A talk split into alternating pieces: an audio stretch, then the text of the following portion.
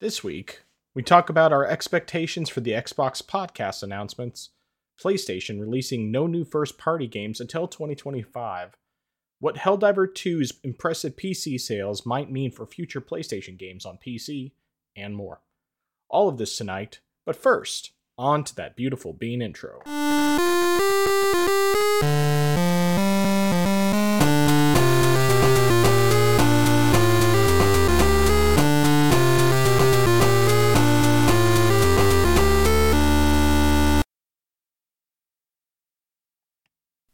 Welcome to the place where PC and console gaming talk combine. This is the Orange Box Podcast, episode 19. I am your host, the man whose five year old daughter has informed him he is kind of old, Nathan, also known as the Frozen Gamer 87. And joining me, as always, the man who has been informed by his co host that he is kind of young, Justin, better known as I am Xeracon. How are you doing today, Justin? Not bad, not bad. It uh, it's it, it's uh, gotten cooler over here. Um, we had last week it got up to about 60 degrees, but then it drops back down into the uh, 30s and 40s, Yeah. and we even had some snow. that was odd. Um, I've done a little bit more. Well, I've gotten back into trying to clear out some of my uh, library backlog uh, from stuff I had checked out. So finished up a couple books, uh, working on currently the Iliad. Um, so yeah, that's how things have been going with me. Cool, cool. Yeah, I can't think of what I've even been doing this past week. It's just been one of those weeks, I guess. it's just like it's it's just a blur. Uh, that's that's really what it comes down to. I guess I mean, my wife and I did uh, celebrated Valentine's Day on Saturday because, um, well, for for one, we our discipleship thing that we have uh, every other Wednesday happened to fall on tonight, so we had that tonight. So there was no way we were going to be able to do it then. And then, of course, on top of that, we usually try not to do Valentine's Day on Valentine's Day because it's always crazy out there. It's just like the restaurants are all packed and everything. Um, and of course, this this year I decided to just make something at home because we didn't have anyone to watch the kids. So um, I just I went ahead and did up a full meal, made uh, some T-bone steaks as we actually already had steaks in the freezer from the half cow we bought in 2022. Um, made some shrimp scampi, made some Alfredo pasta with homemade Alfredo sauce, and then we had just like a regular green salad, like a mix of greens. So it was all good stuff. Although I accidentally overcooked the steaks a little bit, which is unfortunate, but Oh yeah, and for the steaks, I also sautéed some mushrooms, uh, bell peppers, and onions, so that went well with it. But anyway, so yeah, apart from that, I don't think there's been much.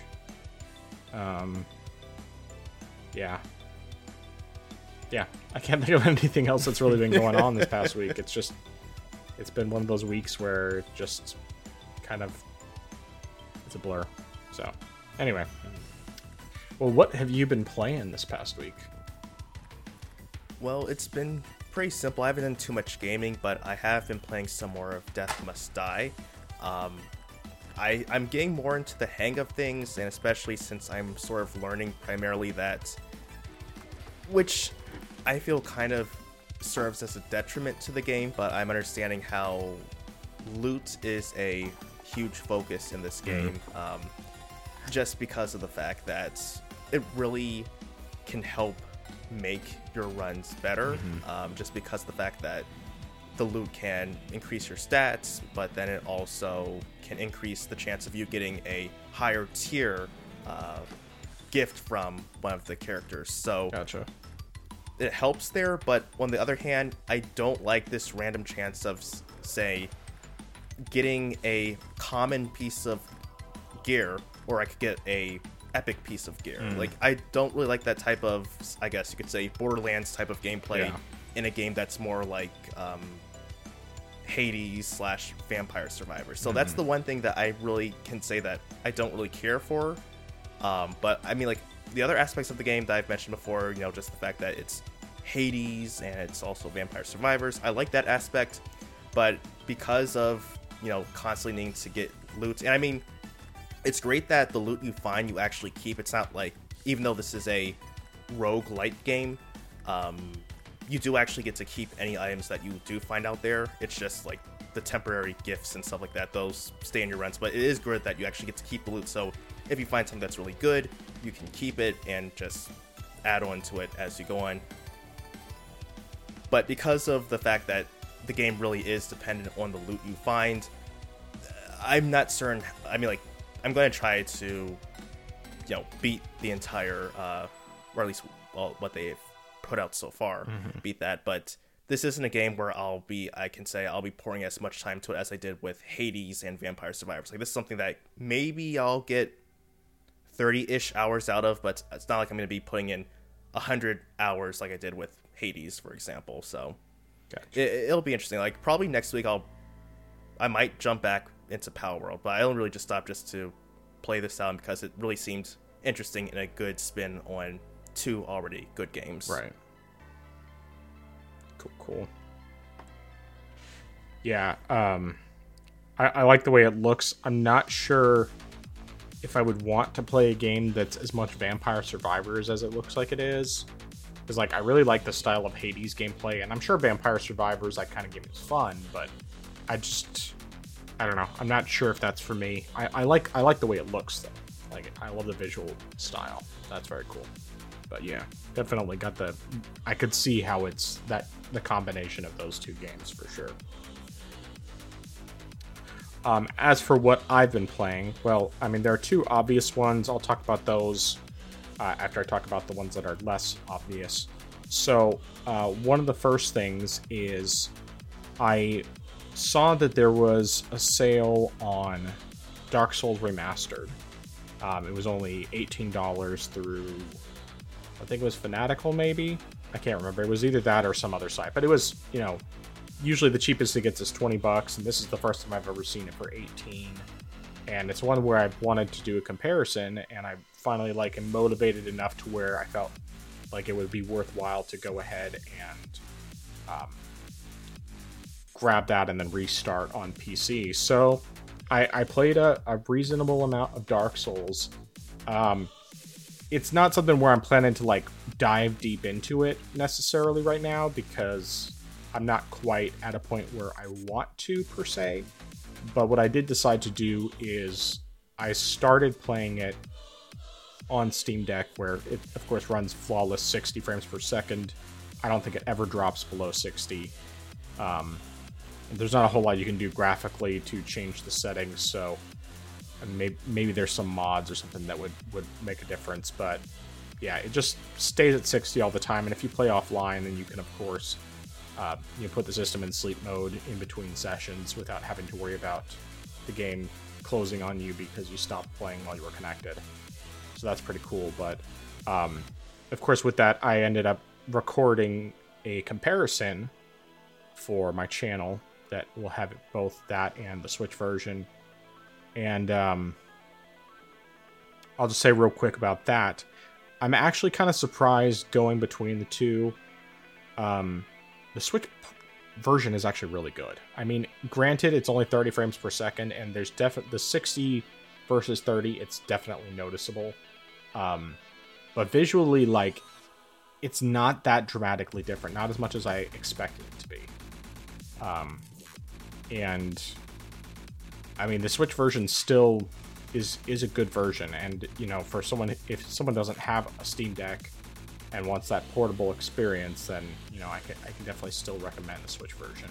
But uh, going back to playing on Steam Deck, I I had previously come across a uh, like a checklist of things that you should do from the beginning of the game onward, and so I was following that, and like it kind of has you going a bit all over the map after you um, complete the initial run through the uh, what you call it, um, the starting area. What's it called? The uh, asylum. Yes, that's right, undead asylum. Um, so it has like a checklist of you know things you should be doing when you're going through there the first time, and um, you know so and then after that it after you get out of there and you're in the main areas, it kind of has you running all over the map basically to collect specific things and then like in most cases you're running through areas where you're way under leveled you're not prepared for it. So all you're really doing is you're just running picking something up and then keep moving. In some cases you're literally just doing a suicide run to grab something because you'll maintain it after you die. And not focused on souls or anything. Um, i will say playing that way not being focused on worrying about obtaining souls was definitely helpful in making the game more enjoyable to me. Um, I also play decided to play as a different class and had more focus on specific stats I was leveling up. Uh, that is strength. Um, gosh, I can't remember the names of the stats very well, but basically it's like the one that that does your strength, one for your HP, and then one for stamina. Is basically what I'm focusing uh, on because I'm going for uh, for more of a strength build. Um, it's uh, endurance, probably, or no, I can't remember. But anyway, the point is, is that those are the stats that my friend recommended that I that I focus on if I'm going for a strength build, versus if I'm going for like a dexterity build, then I, I do you know dexterity and uh, rather than strength as much. Um, so anyway, that's that's primarily what I was focused on with with my build, and I I didn't play super long. I hadn't even gotten to the um, a demon boss that's on the bridge. It's one of the first bosses you fight. Oh. Um, gosh, it, it's it's in Undeadburg. You're going through Undeadburg, and then there's like a boss at the top of a tower, and there's like a bridge that goes across. Oh, and the one that you can do the uh, plunge jump yes. one. Okay, yeah which um, I, I hadn't even got up to them mostly because I couldn't remember. I forgot that he was at the top of that tower, and like I, I'd been in that that area before there a ton of times. Like I spent a bunch of time on, on there when I was playing on Switch, so like I I knew where the enemies were and how to you know take care of them. Although I'm always terrible at dealing with the Black Knights whenever I come across those. But oh gosh, I, I hate those guys so much. And I mean, like like I I know that if you can get them to fall off the ledge, then it's like, okay, easy kill. But the problem is that it's not always easy to lure them to where they'll actually fall off the ledge. So, anyway, I, I did have to take out one of those when I was going through because, like, one of the things I had to do was like go through the Valley of the Drakes and then up into, um,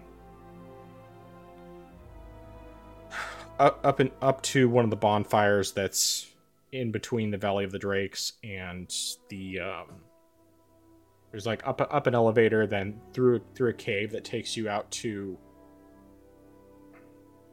some garden area that's near where. Oh, um, gosh, I can't remember the name of it. The oh gosh, yeah, it's it's like the one where the uh the Ents uh, like the. Ent- Yes, yes, yes, the ant like creatures. Okay. Yep, that's exactly what I was thinking. Yeah. But anyway, so so it's like going around there and then and then through the whatever that chapel is and having to avoid the big metal guy with the spear that doesn't have any legs and stuff because I'm not ready to fight him yet. Um, and then eventually, you know, getting back to the main uh, Firelink Shrine area. So, uh, but anyway, so yeah, the bit I played, I was I was having a good time with it for the most part, and obviously, I think what it really comes down to is that when I'm serious about playing Dark Souls, I need to go into it not being focused so much on trying to uh, on worrying so much about the souls. Because yeah, obviously I don't want to lose my souls, but at the same time if I'm so focused on that that that it, that I'm letting myself get frustrated every time I die and lose a bunch of souls, then I'm never going to enjoy the game. And um, I think between you know just having having the right focus and being able to um, to go through and and like fall like go through the checklist and make sure I'm grabbing certain things from certain areas and everything. I think that'll help me a lot in actually getting all the way through the game when I decide I'm ready to play. But I will say that I, I do think that I'm at a point where at least I'm fine with starting over because I realize that having a better build will make a big difference because I wasted so many of my souls on building up my character, built leveling up stats that were completely pointless to level up. and I just didn't know at the time. Um, oh, I did. I forgot to mention I'm playing as a pyromancer, so that way I that way I have the higher strength ish. I mean, you higher strength than some of the other classes, but also have the fireball by default. So it's like, hey, works out great. Um, but anyway, so apart from that, I also recorded a little bit of uh, Borderlands the pre-sequel. I only did it on Switch so far, uh, mostly just because I didn't really have enough time to record everything else, and it's like, okay, I already had my Switch out, did Dark Souls, and then did Borderlands pre-sequel right after that, just so that I'd get that done. And it's it's fine on Switch. I mean, it's my first time playing pre-sequel, so I was struggling a little bit with some of the um, slight differences in controls, and it may just be I don't have my sensitivity dialed in and everything because I know I had when I originally was playing Borderlands 2, I was ha- I had to adjust some settings to get it to where it actually like felt good. Um, and probably that's just that's probably all I really need to do on that one. But in this case, I'm not planning to play it on the Switch. I just since I already had it there, you know, recorded the footage there, and then whenever I get time, which will probably be like next week or something, I'll record the footage on Steam Deck as well, which I'm sure will be a much better experience, and then go from there. But yeah. Um, and then of course the two more obvious things I've been playing are Dying Light, um, which it's just kind of little bit here and there. It's actually hasn't been as much as I would have liked, but it's mostly because I've been focused primarily on Sea of Stars. So, Sea of Stars, I am technically right before the final boss, but I hadn't really done a whole lot of side quests, and some of them just didn't even open until I got to a certain point in the game. And I'm at that point now where I can do uh, pretty much all the side quests. The only there's only like a couple things that are post game side quests. Um, so I'm just kind of working through side quests. And initially, I was a little annoyed by it because I don't like being forced to do side quests in order to get like the best ending. Um, but I reminded myself, you know, one of my goals this year is to just take the time to enjoy my games and not worry about rushing through them. So I decided, okay, I'm just going to go ahead and look at the list of side quests and start working my way through. And it's not like the number of side quests is, you know, Skyrim level or anything where there's an insane amount. Um, it's closer to Chrono Trigger levels of, you know, the, the number of side quests. Um, but I ended up, what I've done so far, of them I've actually really been enjoying. Um, they're a nice change of pace and not having to worry about paying close attention. I mean, paying attention to stuff story wise at this point because the side quests are are mostly just like there's a handful of them that's solving puzzles, and there's of course you know some fights and stuff, and um, yeah, it's just it's enjoyable stuff. The one thing I'm not sure about, there's two types of mini game things that it has that are required as part of what you need to do in order to get the best, you know, like the true ending. Um, one of which is like basically a board slash card game that's internal to the game, and I have completely avoided messing with it since I started. So I'm not sure how much of an investment that's going to be. Because I'm one of those people where, like, either I will really get into those types of uh, internal games like Triple Triad in Final Fantasy VIII, for example, um, or it will be something along the lines of uh, whatever the name of the card game is in Final Fantasy IX that I didn't like at all, and I just I don't like being forced to do that kind of stuff. But yeah, so I haven't I haven't messed with either with with that yet. And then there's also just a fishing thing, which is, I mean, it's not terribly complicated. I just don't know how much I'm going to have to do. I'm guessing it's basically just catching one of every kind of fish, something to that effect. But I haven't really looked into it yet. So those those two things might end up being more like a after I finish the game sort of thing because I'm less motivated to do them, but I haven't fully decided. The main thing is that I really want to at least finish the story and you know the side quests that I actually care about doing before I start playing Persona 3 Reload, which I should be getting uh, tomorrow. And I don't think, well, basically, I'm thinking that I'm going to try and be done with Sea of Stars by Saturday. And that way, I can just jump into Persona and be fully focused on that. Because Saturday, I'm basically not doing anything but, uh, you know, resting and all that. Resting and playing games and just enjoying a day off. So, anyway, that's that's about all I have to say on those. So, since you're just about done with Sea of Stars, about how long uh, is the main story? I want to say 25 to 30 hours, maybe something like that. Okay, that's not. I I, that's not I think right now in game, last I remember looking at it, it was around 23 hour mark, but that might have been. I might be thinking of before I started doing the side quests or like partway into the side quests. I know I still have more stuff to do. Um, but yeah, I would say it's probably around 30 hours, and with and that's including side quests. I want to say, I would say at most maybe 35 but I'm not entirely sure. Okay, that's not bad. Yeah, I, I, I was curious. I didn't think it would be too long. I thought the game probably would have been that nice, sweet spot Mm, range of between like right. 20 to 30 hours. So I think that's good. Yeah, definitely.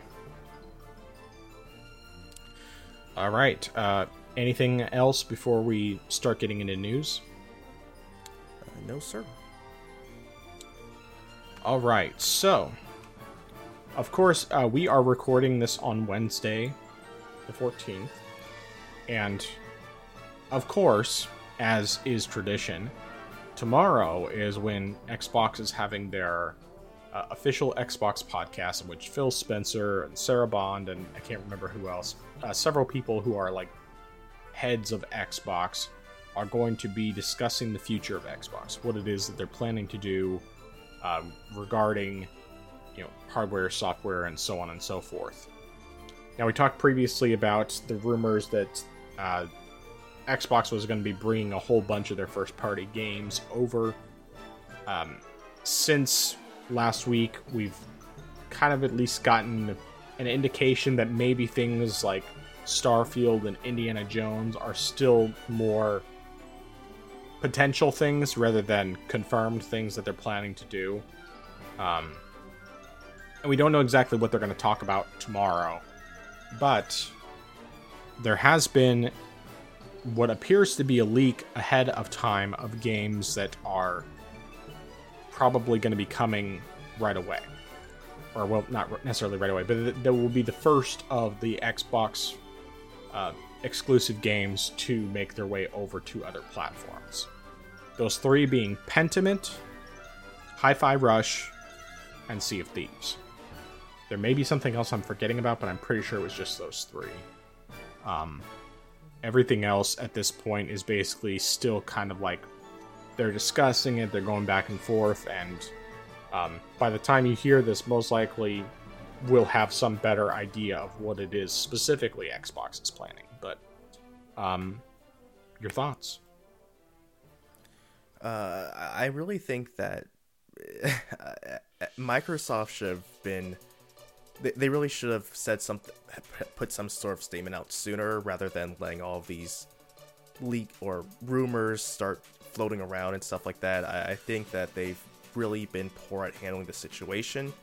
Um, just because a whole lot of people really don't know what's on Microsoft's mind. Uh, grant i mean we'll learn a lot tomorrow but you know it would be nice to have some confirmation of stuff sooner i still think that having microsoft's games going over to other platforms is beneficial for the consumers because you know people don't necessarily need to buy another box they wouldn't necessarily care to own uh, just to play these games so if these games are still coming over that's great um, of course you know maybe maybe depending on how they since they're still just contemplating stuff it might be a situation with like with Sony how their games are about a year or two before they move over onto PC. But you know that's kind of the topic we'll be discussing later on. But uh, something like that, they might be doing something like that. Don't know. Um, although I really think they should just be completely transparent tomorrow or I guess yesterday as of the rec- uploading of this video. But they really just need to leave no confusion, just be straightforward, say this is what we're planning on doing, this is what we're going to be doing, this is what we're thinking about doing, but it's not necessarily written in stone. They just need to like lay out all the cards out on the table right now because, you know, it's not it's really they're really by not having by by not stating their intentions, they're really just leaving so many blanks for people to fill in those with rumors and stuff like that. So hopefully we learn a lot of interesting stuff there. But still, I I still can see Hi-Fi Rush going to other just to uh PlayStation 5 and Nintendo Switch. I think that's the game that really is it's it's I think that's really one that really speaks as a multi-plat. Like that's a game that you don't really see belonging to any one particular company or one particular uh, console. More just like this is a game that say came out in the PS2, Xbox, GameCube era. Like that's a game you would see just being brought on all the platforms. So I definitely have no problem with that one going all, all around for that one. Sea of Thieves, maybe it'll be actually confirmed for PS5. I think it could be, um, but it, it, will be interesting to see what happens tomorrow. Yeah, for sure. Um, so I, I will say, uh, for starters, I, I think Sea of Thieves, I, I don't see any reason why this wouldn't get ported over. I mean, it's been out on Xbox exclusively for the past seven years. It you know started out not so great, but it's become you know very popular since then. And um, you know, from what most people have said, it's actually a really really good game. At least you know if you're looking into that type of game. Um, and I think that you know it's had it's had plenty of time just being Xbox and PC makes perfect sense for it to come over to PlayStation, especially since it's live service, which you know is it's it's already proven to be successful in that sense. And if you bring it over to a new audience, that's just more revenue. So um, that's that's a very good thing from that standpoint. Um, in terms of Hi-Fi Rush, you know, we, we've discussed this a bunch previously I think it makes perfect sense that would be coming over to Switch just based on visual style alone. And, you know, I think that it's not impossible with some visual compromises that they could even get it running at 60. Um, I mean, I'm not saying that necessarily would be easy to do, and it's possible they might just have to find some sort of compromise in between. I don't know how easily they could make it run at 40. I think that would be a good spot if they couldn't achieve 60, but um, I don't necessarily expect them to do that. So who, who knows for sure on that front. Um, if the rumors are true, then it, well, just based on the fact that there was the leaked, like, uh, t shirts or whatever that actually had what appeared to be um, Hi Fi Rush logos corresponding to Nintendo and PlayStation specifically like customized versions where um, like one was was like blue when he was uh, the main character was holding a buster sword and then the other was like switch red and i can't remember what he was holding but um, it seems very likely that this is actually going to be happening and you know it's another one of those games where because of the smaller audience it hasn't sold as well as it could and it makes perfect sense for it to come over to both uh, Switch and PlayStation. Um, as far as Pentiment goes, I can't remember if if this one is said to be um, actually like both Switch and PS5, though it would make sense for it to be both. Uh, this one, I, I, don't see any reason why this one wouldn't work perfectly on the Switch because it's you know 2D, it's colorful, it's um, it's not the kind of game that would be demanding by any stretch, and everything I've heard about this game is that it's excellent. Uh, plus, it's made by Obsidian, and they typically make really great games, so I I trust them on that front. But I think that all of these are very believable, probably the most believable of the different rumors we've heard. Um, more believable than Starfield and Indiana Jones, even though, of course, those things could still come over. Um, as an in general thing, though, like how how they how they've handled this whole situation, I agree with you for the most part, but I would also say where I disagree is I feel like because of the sheer amount of information they needed to cover and the fact that they hadn't really planned on covering this until the leaks started coming out. I think that the way they're handling this by choosing to just do this podcast, which, um, based on how it's been in the past for this official Xbox podcast, it's basically more of a roundtable discussion. It's going to be in video format. We don't know exactly how long it's going to be, but this gives them an opportunity to give a full explanation of what their vision is, rather than just trying to do little snippets of, um, you know, press releases or t- tweets or whatever here and there, and people reading into everything. They can spend more time and dive deep into what it is that they're looking at for the future with Xbox. And um, as many people have pointed out, I think that the chances are there's not going to be any sort of them saying that we're leaving the hardware market because they don't have to. They have so much money that they can keep putting out the Xbox, continue to give that option to people while still potentially putting even some of their biggest games, even if they did them day and date on PlayStation, they they would still that wouldn't mean that they need to exit the hardware market.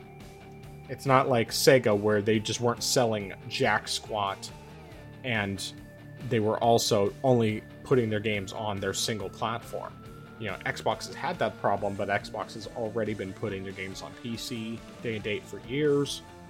And if they start putting their games, more of their games on Nintendo and put games on PlayStation, that just means more revenue for them, which means that they can continue to use the money that they obtain from things like that to help prop up other areas, like their hardware side of things. And a lot of times, the hardware side, anyway, for these manufacturers ends up being sold at a loss initially until the technology gets cheaper and then they can start actually making a profit on the hardware. Um, but yeah. That's basically where I stand on this. We'll see what happens tomorrow, but I I do believe that the I, I think that the more recent information of Starfield and Indiana Jones not being confirmed ones, but more just being like maybe at some point they might do them seems more likely. Whereas these other three games, like, yeah, I, I don't see any reason why these wouldn't happen.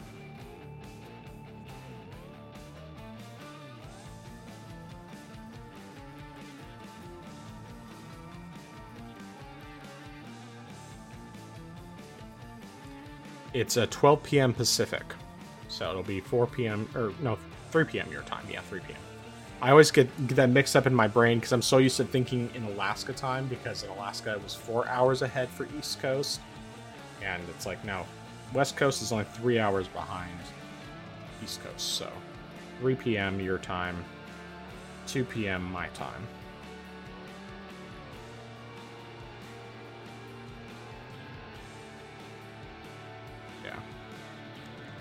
Yeah, I'm gonna try to see if I can listen to it when it goes live, but we'll we'll see what happens with that. I I don't know if I'll what exactly my time's gonna look like because I'm only working till noon tomorrow, or well, actually I'm working till 11 tomorrow, or uh, whenever I get done doing the new hire trainings, I have to do that tomorrow. Um, and then I'm to be off for the rest of the day. But I do have to edit the podcast, so depending on whether I decide to whether I can get that done in time before they do their thing or um, decide to take a break partway during the editing process, I might end up streaming a reaction to it. Um, I haven't really figured that out yet. I will say though, the rumored Nintendo Direct is obviously not happening tomorrow because Nintendo hasn't announced anything, and they.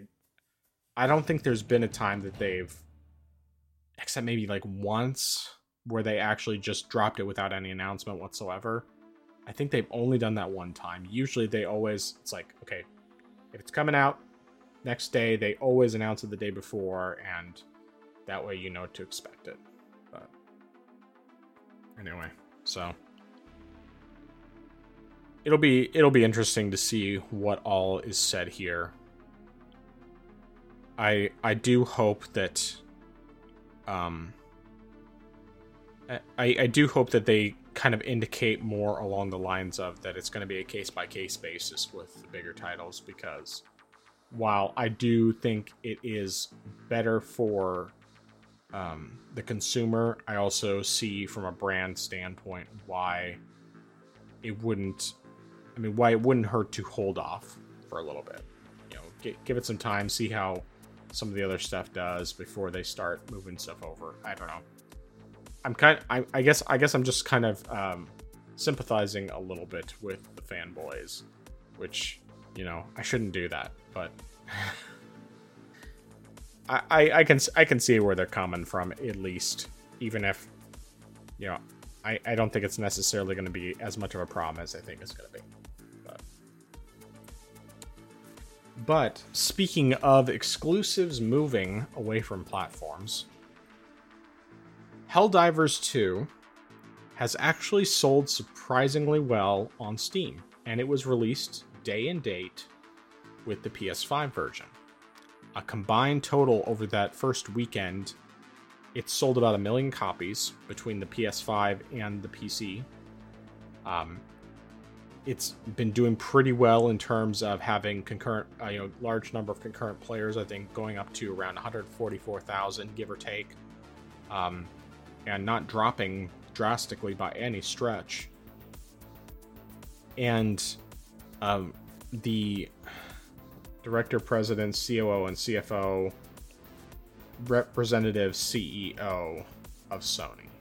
All right, so this is uh, from Video Games Chronicle.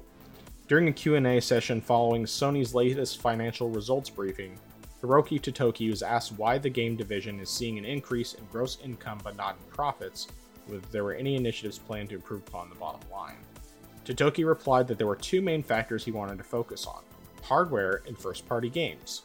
In terms of hardware, he noted that the cost reduction in this console cycle is really difficult to come by compared to previous generations due to the increased price of components, and implied that console prices wouldn't be dropping while it looked for ways to improve margins. How can we, given the situation, put our product lines together to make it affordable without relying on steep discounts to reasonably sell them to continue our commercial journey on a sustainable basis? He asked. I personally think that's important and there is an opportunity in that. And here's the, the big thing. Totoki then addressed the topic of first party games and made it clear that he feels releasing them multi platform, which he seemingly clarified as meaning PC, continues to be the way forward. In the past, we wanted to popularize consoles, and the first party title's main purpose was to make the console popular, he explained. This is true, but there's a synergy to it. So if you have strong first party content, not only on our console, but also on other platforms like computers, a first party game can be grown with multi platform. And that can help operating profit to improve, so that's another one we want to proactively work on. I personally think there are opportunities out there for improvement of margin, so I would like to go aggressive on improving our margin performance. So, going back to Helldivers and how this all connects. Helldivers is the first time that Sony has released a game day and date with PlayStation. And it has done very well. It's sold very well. I mean, the fact that a, a game like this that's basically would be considered more of a double A game. It's um, being released both on PS5 and PC, same date, both for 40 bucks, which is great. And it has you know, sold a million copies between the two platforms. It's probably more by this point, but at least the first weekend, that's about how well it sold. This has already shown that PC players, if you give them the games day and date, especially if you don't charge a ridiculous amount, they're going to go for it. and um, you know, on top of that, there's the fact that um, sorry, having a brain fart here. I'm just gonna let you talk for a minute until I can get my brain back in order. So, I want I want your thoughts on all of this. Okay, yeah. So, I, it's definitely uh, I think we can see that it's great that the game is doing that.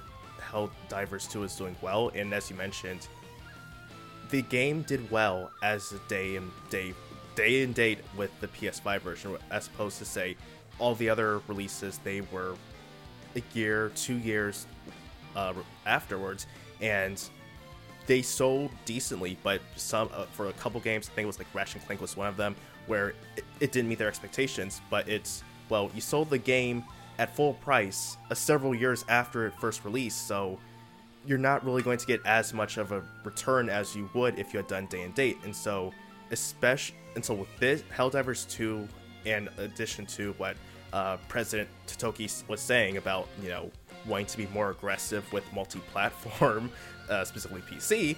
Um, I, I definitely see more games, and of course, we already knew that Sony had already said that um, live service games were going to be day and date on PC, or at least they were going to be closer to day and date.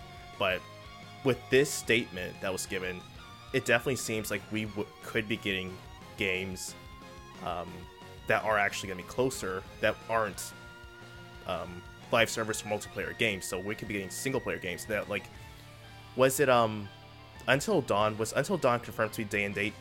I can't recall. I don't think they've confirmed it yet. Um, yeah, I, I don't. I don't think they confirmed that it would be day and date. They just said that it's coming to PlayStation and PC. Okay, I honestly I could actually see that one being day and date, partially because the fact that even though it is a it's it, it's a new updated version, I think because the fact that it is a game that has already been released and made before, they might do it for that reason. Say it's excusable because it is a remaster remake of the original version. Granted, they didn't do that with The Last of Us Part One, um, uh, re, re remaster remake. So I still think they could do this one day and date, but I think other games moving forward, like um, gosh, what do they have down their pipeline? Uh,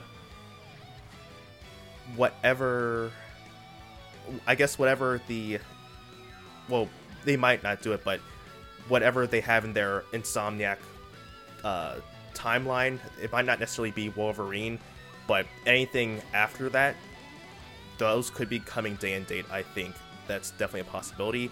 Any other games that they have, like maybe I think Naughty Dog's supposed to have a single player game in the works. That could be something that could be coming day and date anything else that we don't even know about. Like, you know, if for whatever reason they say, hey, Bluepoint, how about you go and you remake Bloodborne for us, uh, like you did with Demon Souls? And Bluepoint says, sure. Oh, but guess what, Bluepoint? We'd also like you to make a PC version as well. Golly, I would love to do that. Like I feel like that's something we could also get as well. I would love to see that happen. And you know what? Even if you don't want Bluepoint to do the PC version, just get your good friends Nixxes to help you out. Yep. Like Nixxes does a great job, so just bring them into that as well.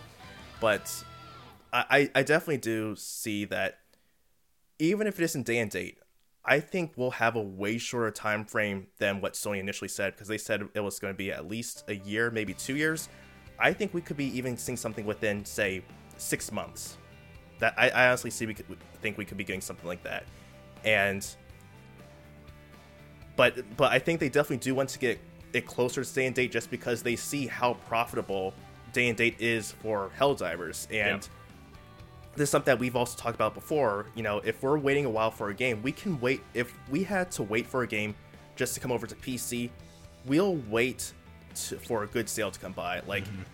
I got Spider Man uh, remastered. I waited until that dropped down to like thirty-six dollars on sale. Got it on Green Man Gaming. Um, I got Horizon Zero Dawn on sale for twenty dollars on Steam, and then I got for fifteen dollars on GOG. Um, I can definitely wait for these games to go on sale, especially if I've already waited for them to just be ported over in the first place. Mm-hmm. So Sony is also technically going to be not going to be getting. Uh, they're going to technically lose the money because who wants to buy a game that is a port of a game that has been out for a long while, Right.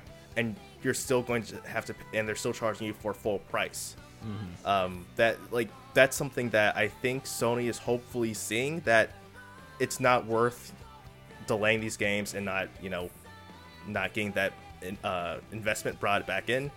Uh, so hopefully they are learning from the situation and thinking, yeah, let's let's let's not wait anymore. Let's just do whatever Microsoft's doing. That's profitable in their end. It can be profitable in our end as well, and it's not hurting Microsoft, so it shouldn't be hurting us either. So hopefully they learn from this and hopefully closer to that day and date. Right. I mean, especially like you look at Starfield as a great example. Yeah. I mean that you know, it, while it's certainly not the first Xbox game to come to PC day and date, the fact that it sold so extremely well, even though it's on Game Pass. I mean, it sold very, very well, and we're talking about people buying the premium edition with the early access. That in and of itself sold incredibly well. Now they can look at Helldivers and see how well it has sold. You know, with being a day one PC release, they have to be thinking maybe we need to start putting these day and date.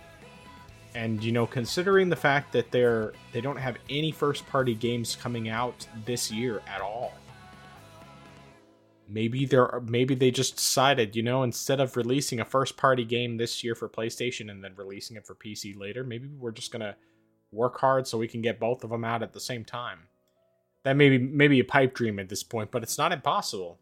I mean, you got the president of the company, who's also, I, I guess, basically interim CEO. You know, uh, for after Jim Ryan leaves, or uh, until they find someone to replace Jim Ryan.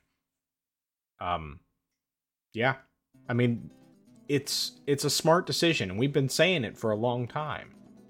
And yes, I I know that at least right now the PlayStation fanboys in particular are very much coping. They're very much moving the goalposts and saying, well, you know, even even this, they, they're they're not going to release any of their single player games day and date.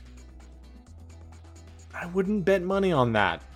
I mean, I you know I've been saying for a long time that I really think this is something Sony's going to do. It's just a matter of time when it's going to happen. And you know, the reality is that it's not going to devalue the console purchase because people who bought a PlayStation will still be able to play the games at the same time. Even if it's not necessarily as pretty or run as or doesn't run as well as the PC version, you know, you bought the cheaper box so you could play it on something that's technically less complicated to to get going and you just have to upgrade it, you know, every so many years. And PC gamers are, you know, doing it however they see fit. You know, being able to actually customize things and you know, get it to run however they want it. They don't necessarily have to do 4K if they don't care about 4K. Um yeah, I just it's a no-brainer and and we, we'll see if, if Sony actually wises up on this front. If not, you know, it's fine. We have plenty of games to play. We're in no rush. A lot of people, especially in the PC gamer uh, side of things, will say that Sony's games suck, and that's fine. You know, that's your opinion. I think that they have some great games, and I enjoy a lot of them. I'm very interested in Helldivers. I just don't have time to play it right now. Um, thankfully, they did fix it from what everyone has said, they actually fixed it and they fixed it pretty quickly, which is great. I'm glad that they did that. In fact, I think they fixed it before they fixed the problems with the PlayStation version, which is is pretty funny.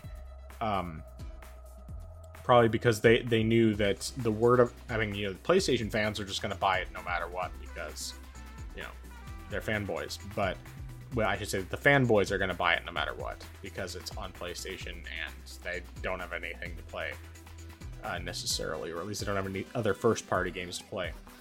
Uh, whereas the PC platform, you know, if, if you release a bad bad game, you're going to get a lot of negative feedback and it's going to reduce your sales significantly. So they probably figured, okay, we better fix this quickly. And sure enough, they did. But it's it's going to be interesting to see what happens with this. I I hope that they really look at this as an opportunity, even if they only do it with like one game here or there, you know. But I I think they need to take a chance, released one of their big first party single player games day and date with PC, and it needs to be one of the new ones, not just an old one, because the old ones they're just going to sell the way that they're going to sell, especially considering the fact that in many cases they're selling them full price. But if they sell a new game full price day and date, you're much more likely to get PC gamers purchasing that new game full price, or at the very least, you know, buying it through Green Man Gaming or whatever and getting a discount. Um, so yeah, it's it's a beautiful thing though. It's it's a beautiful beautiful thing, and I I can't wait for the first single player first party game to come day and date on PC and to just see all the coping and the seething and hopefully they will learn to accept it just as many of the Xbox people learn to accept it and come to realize this doesn't harm my platform. I can still buy I can still buy my console. I still spend less technically than a PC gamer uh, for the console itself, even though I have to pay for online, which is a lot more expensive now. But, you know, it's not going to harm them. It's only going to help. It's going to help everyone. Let's PC gamers experience what, in many cases, are great games, assuming they don't, don't all get destroyed by Sweet Baby. And um, it gave us you know more sales to PlayStation, which means they have they make more return on investment with the money that they put into making these games, which means more games can be made, and hopefully Sony can provide better games, better services, or they can just continue to charge pay pigs. But you know, however it works. um, any other thoughts on that? Uh, no, no. All right, so I mentioned it already a bit, but we can talk about it some more if you, if you have any further thoughts uh, regarding the fact that PlayStation has confirmed that there's not going to be any first party games, any new first party games coming out in 2024. So that doesn't mean that there won't be remasters. Uh, we already, I'm pretty sure they already said Until Dawn was going to be 2024. Um, obviously, there will be, you know, the um, second party games, you know, games that they're publishing as exclusives, like Stellar Blade. Um, Final Fantasy VII Rebirth will be an exclusive for at least three months. You know, there's there's there's still stuff coming to PlayStation. It's just that in terms of the first party output, there's not going to be anything new this year. So, any anything new or new iterations in existing franchises. So, your thoughts?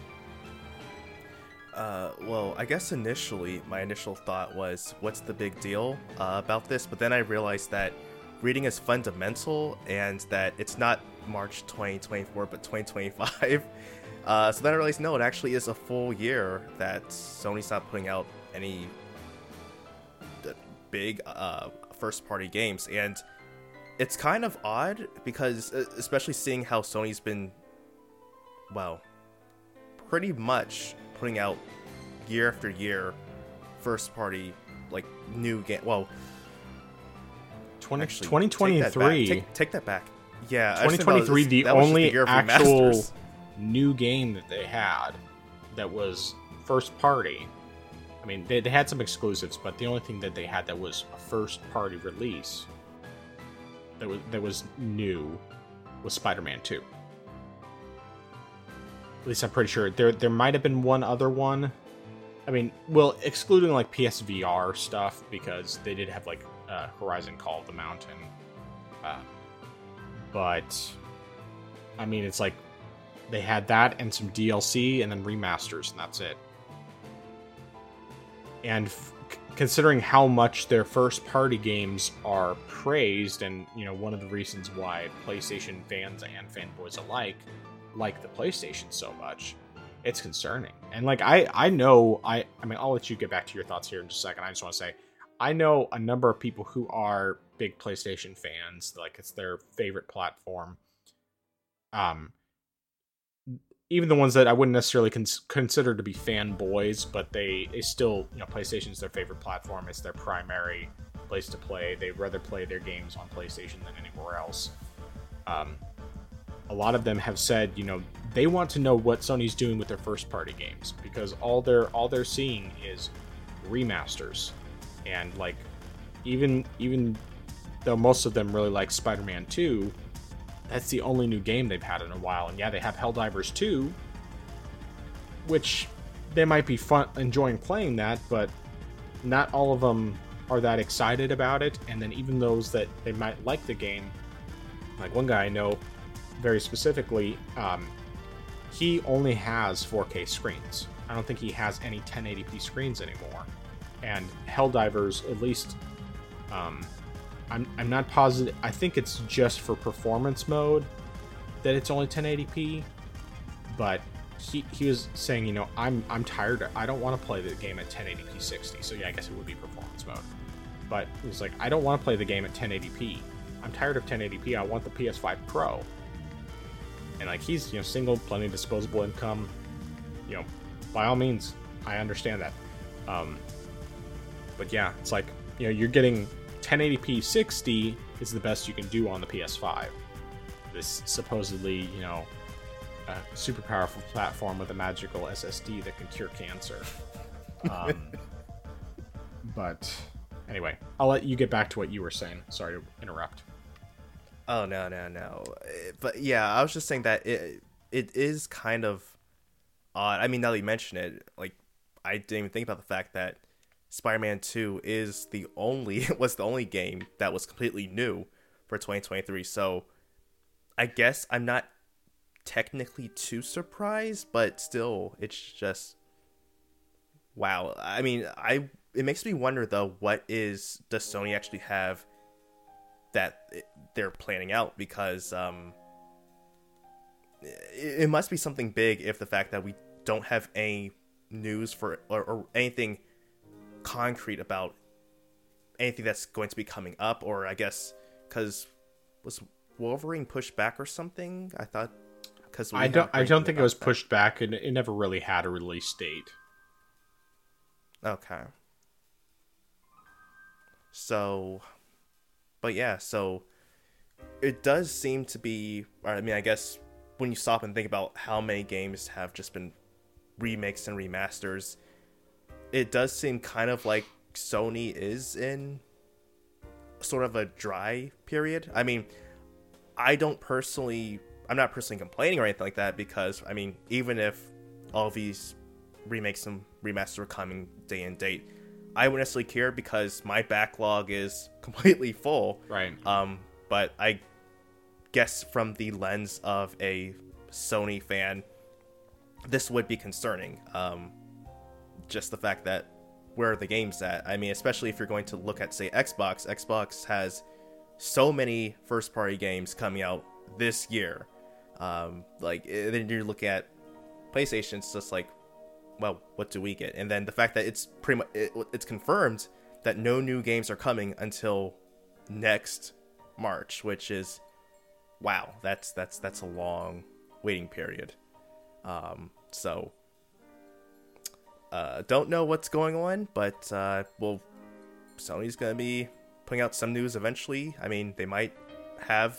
I mean, I, I reckon they'll have some sort of presentation sometime later this year saying, "Here's what we have going on for 2025." But uh, yeah, until then, here are these remakes and remasters. Yeah, I mean, I'm hoping that seventy dollars. Yeah, I mean, I'm hoping that Sony actually starts showing what some of their first party studios have been working on because you have a studio like Sucker Punch, which mm. you know personally is my favorite developer. Like I, I love, I've, as I've stated previously, I love all their games. I love Sly Cooper. I love Infamous. I love uh, Ghost of Tsushima, and like I, I don't think they made a bad game unless there's one that I don't know about, um, that was bad. But you know, it's like I'd like to see what they're working on. I mean, we know Insomniac has a bunch of stuff in the works, and uh, you know, political messaging aside, and you know, uh, the complete emasculation and destruction of Peter Parker, and you know, making the insufferable girl boss of Mary Jane. Um, you know, their their games are well made are very well made. I mean, I, I love the Ratchet and Clank games. Spider-Man Remastered and Spy and Miles Morales are both fantastic. Um, you know, of course, they've made a lot of other great games as well, like uh, Sunset Overdrive. You know, which I would love to see that ported over to other platforms. That would be a great Switch game. That would look really good on Switch. And I think they could probably get it to run really well. But anyway, um, yeah, I I just I it it bugs me even though I don't have a PS5 and have no plans to buy one that you're not seeing these first party games. Now, I am also someone who I buy I I typically like the only reason I even had a PlayStation last generation was because of their first party games. That was really the only reason. And I mean like I bought um I, I bought some other games that weren't first party that were initially exclusives, like Final Fantasy XII: The Zodiac Age, Persona 5, Persona 5 Royal, um, and uh, looking over at my shelf, oh Destiny, of course, but that was something that came with my PS4. PS4. Um, and I bought Arkham Knight there because that was before I had a PC that could run it. And but apart from that, it's like I I primarily got it for their first party games and I I don't think that there's any of their first party games I played on there that I didn't enjoy. So it is concerning that we're not seeing first party games with the exception of the stuff that's come out from Insomniac. In fact, I'm trying to think here this generation, the only new first party games we've gotten it's basically been Insomniac games and then Returnal. I think that's it. I could be wrong. Oh no, that's that's wrong. Ratchet and Clank Rift Apart. Yeah, that's right. Ratchet and Clank and then Horizon Forbidden West were both were both mm-hmm. PS5. And I guess God of War Ragnarok. So okay, I'm wrong, but some some of those were cross gen. You know, both Horizon and God of War were cross gen. Um, but I mean, of course, Ratchet is also from from Insomniac anyway. So. Oh yeah, yeah, that's right that's right. but even still, it's like you know we haven't. A lot of these studios have just been silent for a long time, and Naughty Dog has just been putting out more The Last of Us. I mean, the fact that we've we, we've gotten The Last of Us Part Two twice in the past uh, three, well, technically in three years' time, because they released it first in 2020 and then they released it again in 2023. And then The Last of Us, I mean, The Last of Us uh, remaster or part one they did you know in 2020 is that 2022 i can't remember if that was 2022 or 2023 the last of us part one came out. It was probably 2022 and then they you know i mean of course they also supported it to pc but know that's all that we've gotten from naughty dog supposedly they're working on well not supposedly they are working on some type of other single player game who knows what that's going to be I, I want to believe that it's something good, but considering The Last of Us has been their main main thing the past few times, it's just it's hard to give them a whole lot of credit. It's like I love their Uncharted games. I think they're fantastic, but I mean they're not like the deepest, like greatest games ever, but they're they're solid games, and I, I enjoy them. But I don't know. We'll have to see what happens. I'm guessing that probably like Sucker Punch is working on Ghost of Tsushima 2, and hmm. um, all any studios that Sony has that are first party. Probably the reason we haven't heard anything is because there's so uh, there's so much demand for these games to look super realistic and also run decently on the magical SSD that you know can cure leprosy and uh, you know uh, re- restore sight to the blind and um, you know whatever whatever else it's supposed to do. But um,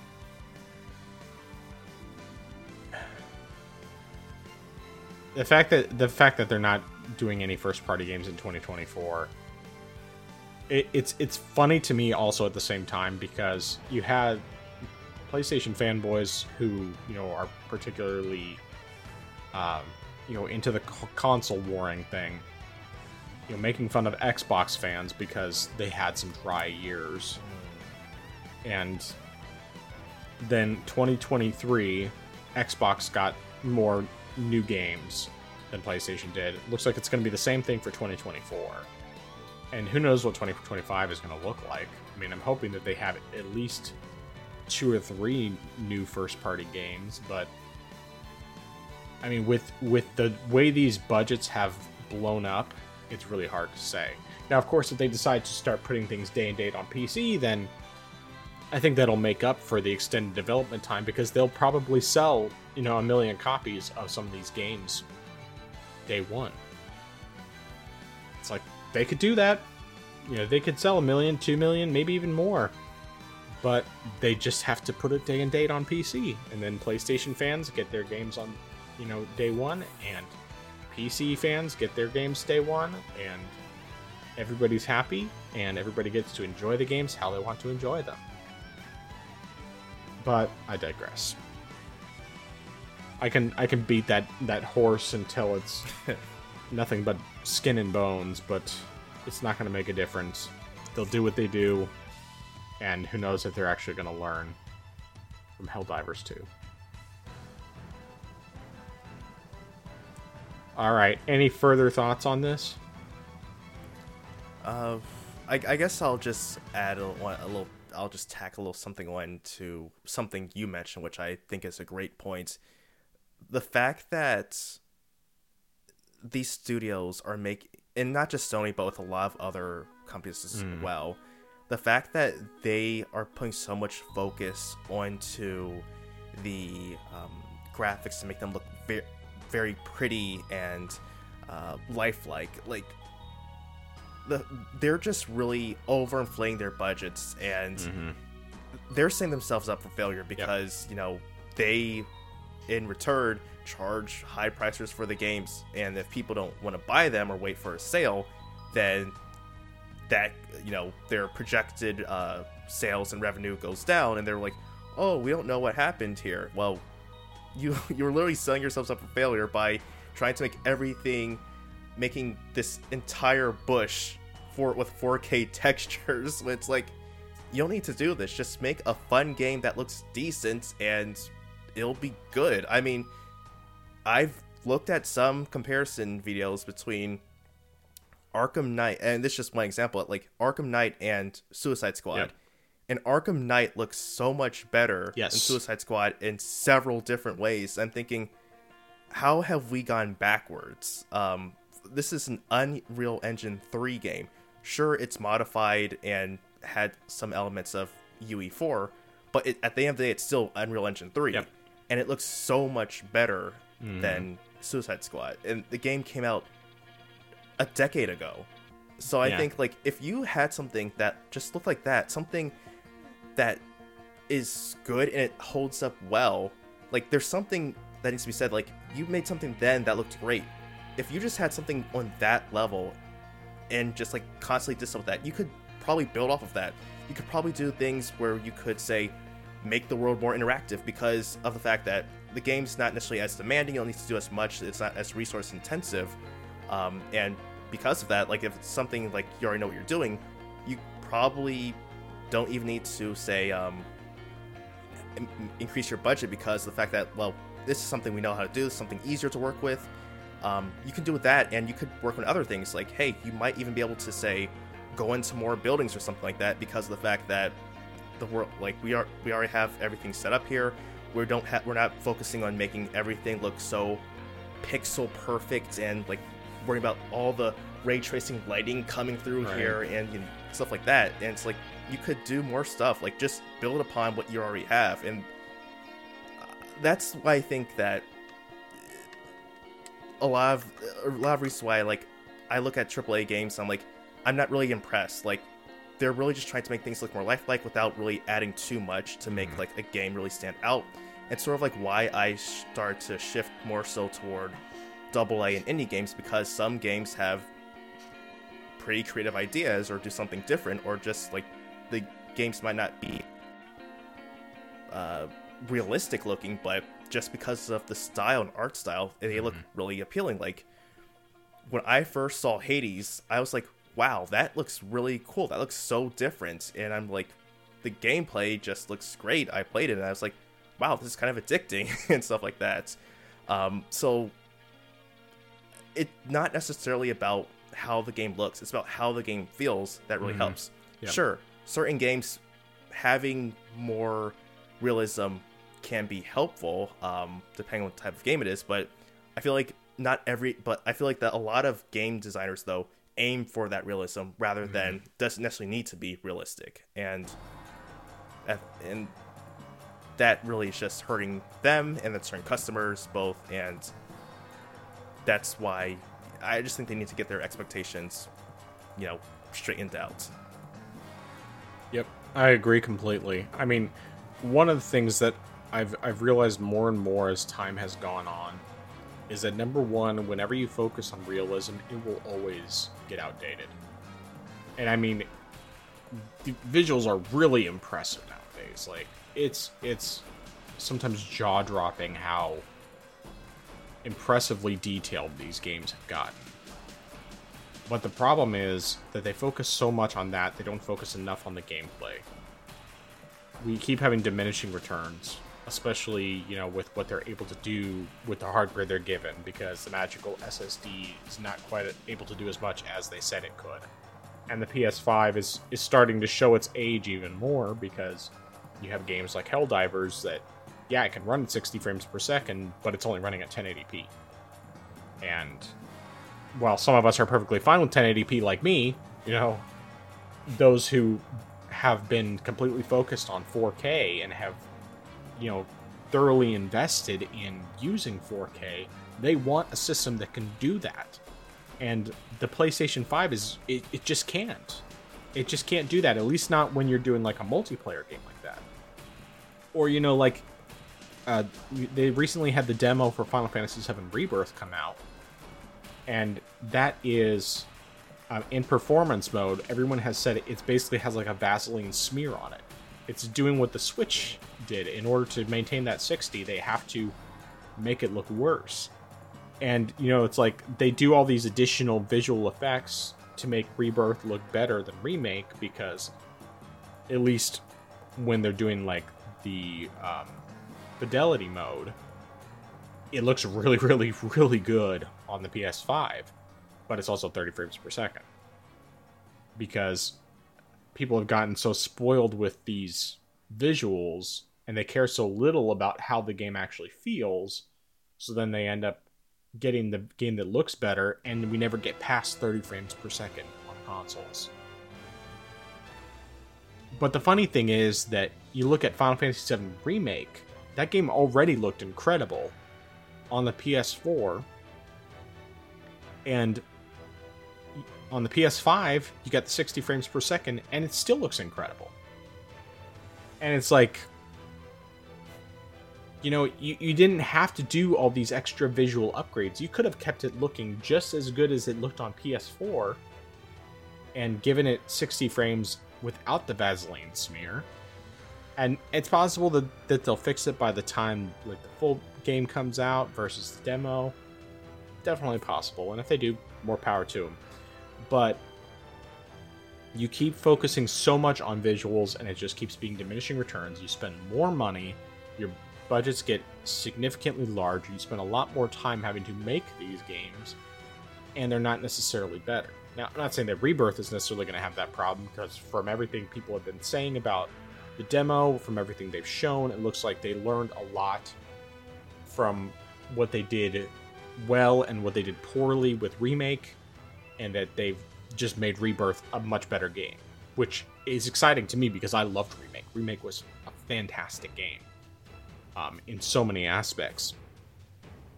But then you look at like a company like Nintendo, where yes, of course there are definitely examples of games where they they don't look good, especially in handheld mode. Um, but in a lot of cases, because of the visual style that they use, because they go with with something that's not focusing on realism at all, the games visually hold up significantly better. You know, you, you especially you know you look at like a game from the GameCube era. I mean, like something like Luigi's Mansion or Wind Waker or um, you know a variety of of other games, and they still look good even today. And or you know even even if they don't necessarily look like as good, like obviously Metroid Prime on the GameCube doesn't look as good as Metroid Prime Remastered on the Switch. Switch version looks significantly better. It's a huge improvement. And of course, the fact that they were able to maintain 60 frames per second. Fantastic. But, you know, we were promised this gen that 60 frames per second was going to be the standard. And it's already been shown that that was never true. And I think that realistically, if they hadn't kept putting themselves in this position where they're constantly trying to make it look more and more and more realistic, 60 frames per second could have been the standard a long time ago.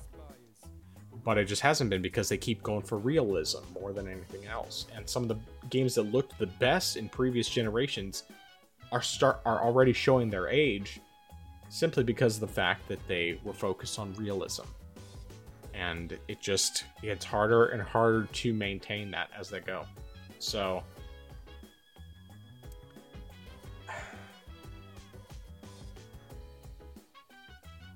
I don't know. I'm just I I wish that they would just somehow figure this out and stop trying to make games look any better than they already do. Just stop at PS4 levels in terms of how cuz like the best looking PS4 games still look incredible.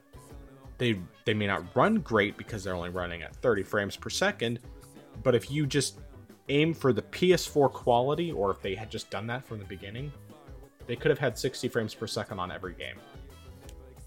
And still been able to maintain incredible visuals.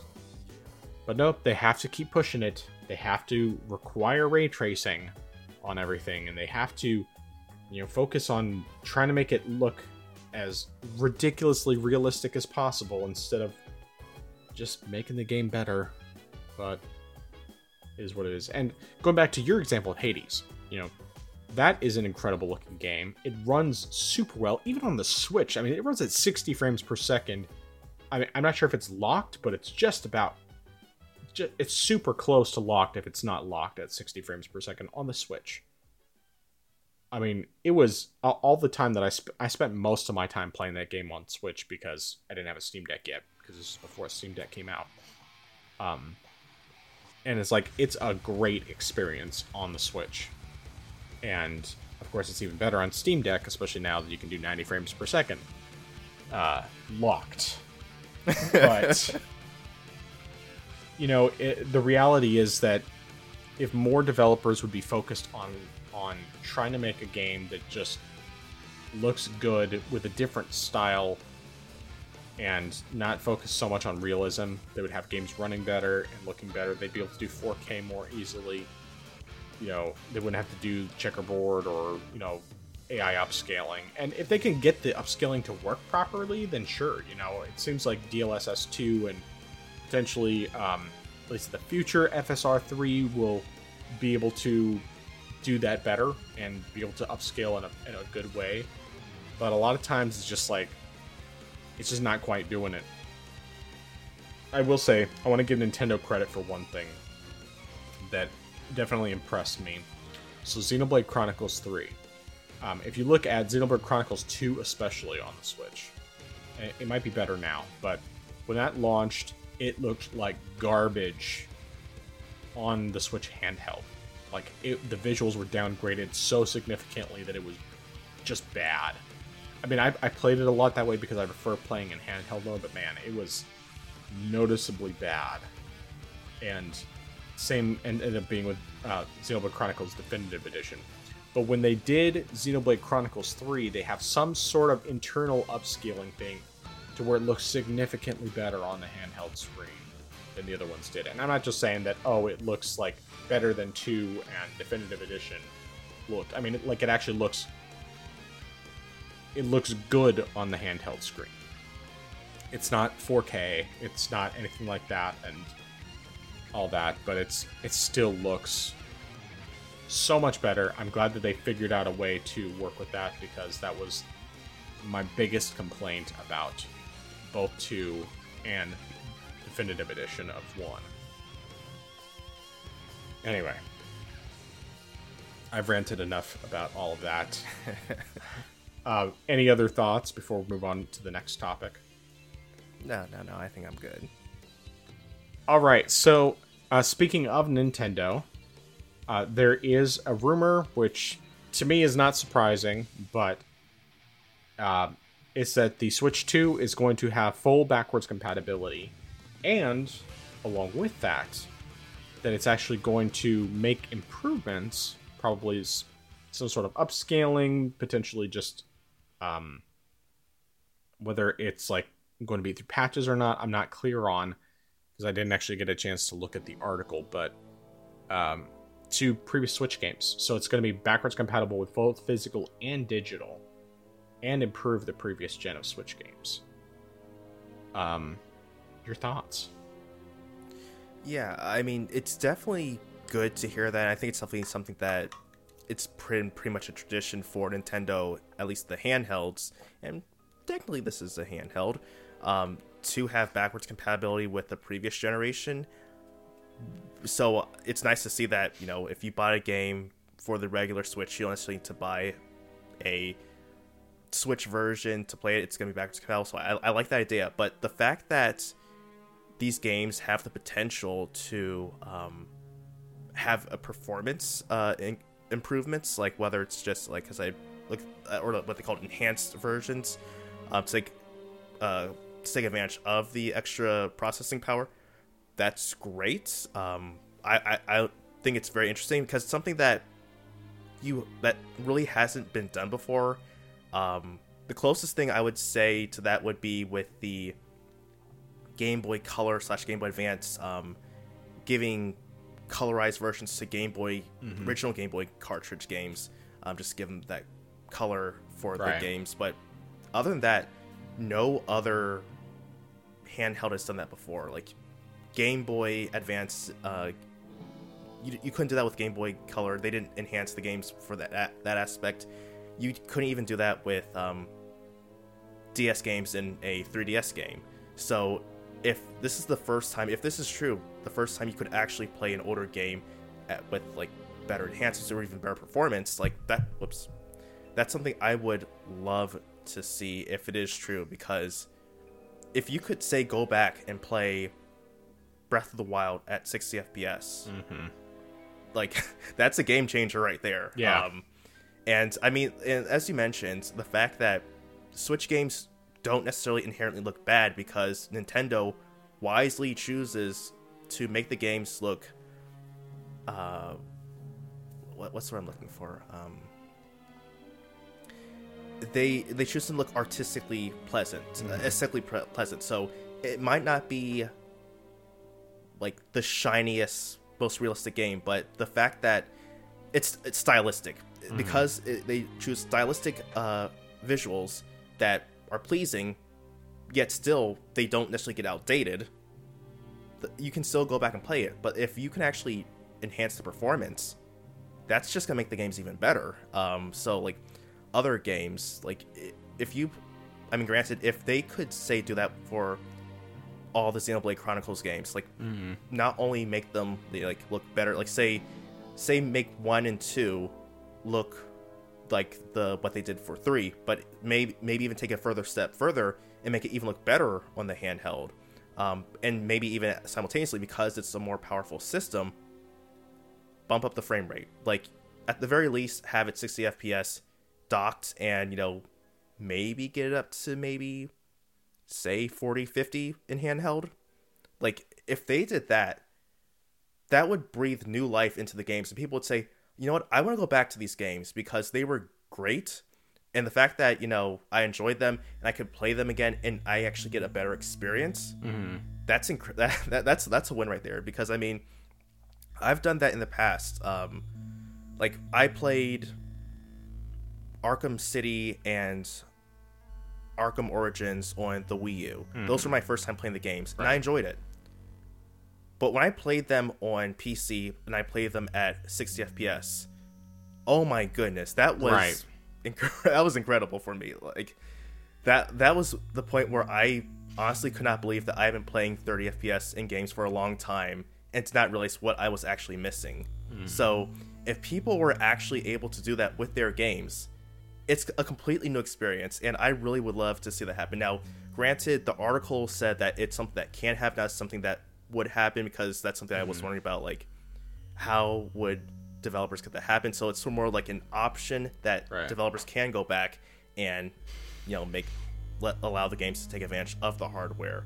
Um, but I also think it's great that fact that it's not only cartridges but also games that you buy on the eShop. So if you buy a game digitally, you could still take advantage of that as well. So I think that is also great there. So I hope I definitely hope this is more than just a rumor, um, because this honestly is probably one of the best things you could do. Like, it honestly would be good good to like get an upgrade to say like this is worth getting an upgrade for because you are actually getting those games and you're actually going to get improvements for them. So great that it's backwards compatible. I it's definitely something that I would believe would happen just because as we've both mentioned, Nintendo's done this in the past for their handheld titles. But if you can actually improve the games, that's even better. That's a major win there. So I do want to see that happen. Go for it, Nintendo. Do that. Make it so. Yeah, definitely. I mean, the one thing for me that that makes this great news, if, it, if it's actually true, um, e even just e- even just being backwards compatible with all titles, is that it makes the idea of upgrading systems significantly easier because like I've bought a lot of games on Switch. Like I I have over 100 games easily between physical and digital. I mean, I don't know. I think I have like probably 60, 70, maybe 80 physical games plus a bunch of digital games because I I mean, you know, a lot of those I bought before the Steam Deck was even a thing. Um but a lot of them I bought just because I wanted to have that physical cartridge. Like that was important to me, having actually being able to own my game and of course just the novelty of having some of these games like Skyrim on a cartridge is just fantastic to me. I just I, I love it. And um you know the the thought that all the all the time and money I put in well not time but all the money that I put into these games that it was actually an investment that will hold up. You know that it's not something where I'm stuck having to play it just on my old Switch. It encourages me more to at least consider upgrading. Now I will say that that doesn't mean that I'm going to go and grab the um grab the new Switch right away because I'm still waiting for that OLED. Like I I was waiting for that. like I I'm not I'm not going to do that again. I'm just not. But if they if they did the OLED um day and date or I mean you know you know at the same time that they released the other one, I would probably just buy it right away. I'd, I'd buy it right away. I would let my wife have the old OLED because I noticed she would love using it, especially for like Animal Crossing, and I mean, like right now she's playing Lego Lego City Undercover, um, and you know, I mean, every game looks better on the OLED screen, every single game. Um, and so you know, I, I would do that, and then I would get the the the Switch Two OLED, and I would be able to transfer my whole library over and play all my existing games. Um, but assuming that's not going to be the case, the great thing about this is that it also encourages me to not give up on buying more Switch games because it's like there's still plenty of games that I don't even own yet that I would like to own. And knowing that even if I buy them for my Switch now, I don't have to worry about the experience being changed in in a bad way when I when I upgrade to the Switch 2. Because like I look at, for example, playing Wii games on the Wii U, or playing uh, GameCube games on the Wii. You know, occasionally there there were times where it could work out to where it you know it ended up being as good or better of an experience, but a lot of times it just didn't quite play the same. Like it didn't feel the same, and um, part of it was you know like if you're having to use a different kind of controller, that that could be a reason why it didn't feel the same, or I don't know. It just it felt weird. Whereas going from the Switch to Switch Two, it's not going to feel weird in that same sense, if that makes sense. Um, it, it's one of those things where I, I I just feel like it's it's it is so pro consumer, which is so different from what Nintendo usually does. I mean, yes, they they have done backwards compatibility with many of their previous consoles. I mean, you know, the you know, Game Boy Advance I think was probably their first one where they had backwards compatibility with the Game Boy, Game Boy and Game Boy Color. Um, you know, and then the DS, the original and and the Lite both had backwards compatibility with Game Boy Advance, and the 3DS has backwards compatibility with the DS. But in many cases, it just didn't quite feel as good to play those games on those systems, and it's mostly usually because the screen resolution was different. So you'd have either the images stretched out, or if you have it running at the same resolution, it just you have black bars on the side, and it's like. it, it kind of it makes the experience less enjoyable um, than playing on the original system. But with Switch, that shouldn't be a problem. And I would bet that more likely than not, the Switch 2 is still going to have a 720p screen, and that it will just be capable of doing theoretically either higher frame rates or more consistent 60, and that docked it will be able to do 4K, even though it'll probably just be an upscaled, like using DLSS 2. That's probably what it would be, if anything. And I think that that seems like the most likely reality. Um, now, as far as the idea of it souping up games, making them you know run a bit better, um, I love the idea of that. I can't imagine that there's going to be a whole lot of developers who will take advantage of that, but I could see Nintendo Mm. slowly taking their back catalog and upgrading a lot of their previous games, or at least just basically making it so that um, you know they, they throw in a couple lines of code that essentially uncap a frame rate, or make it so that a game is capable. Uh, I mean, doesn't um, doesn't downclock the CP or the you know the processor, whatever it is that yeah it is the, CPU normally that they they're downclocking for um, for games because you know of course it runs at the s- 700 or 7 whatever whatever it is the the higher the higher rate when docked than it does when it's undocked. Um if they could just make it so that those games basically run in the docked equivalent in handheld mode that already would improve a lot of things but um, of course if it has additional power too which it should theoretically then you know potentially you could just have even better visuals and or performance with a lot of games. Like something like xenoblade of course 60 frames obviously i would love to see that but even just taking 2 and definitive edition taking those and making it so that it runs in docked mode equivalent perhaps at least with a stable 30 frames per second even though i obviously want 60 that would be a big improvement because they look terrible in handheld mode.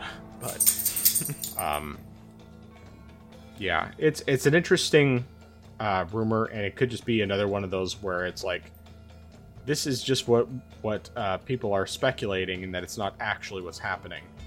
Um, but we'll wait and see. I definitely know I gave Nintendo a lot more credit before the Switch came out um, for what I thought that they would do than they actually ended up doing. And of course, I was still very much a fanboy, so I was giving them way more credit than they deserved. I, as far as I'm concerned, I would not be surprised in the least if Nintendo says that there are no backwards compatible games and that you just have to buy new games and it's going to be an LCD, which is already the rumor anyway, and seems likely. Um, and furthermore, there's no more uh, Nintendo Online subscription, or they have like a new one that you have to get on top of it, like expansion pack plus. You have to get in order to play these games on Switch too. I could I could see them doing all of that, and it would give me plenty of motivation to not buy it. But I don't know. I'm curious to see what Nintendo has in store. I mean, it's just like I remember how excited I was, you know, before we had the Switch officially revealed. All the NX rumors, all the different possibilities, and then when the hybrid thing was confirmed, I was even more excited because it was what I had always wanted. And I was so glad that Nintendo was finally able to do it. But, yeah.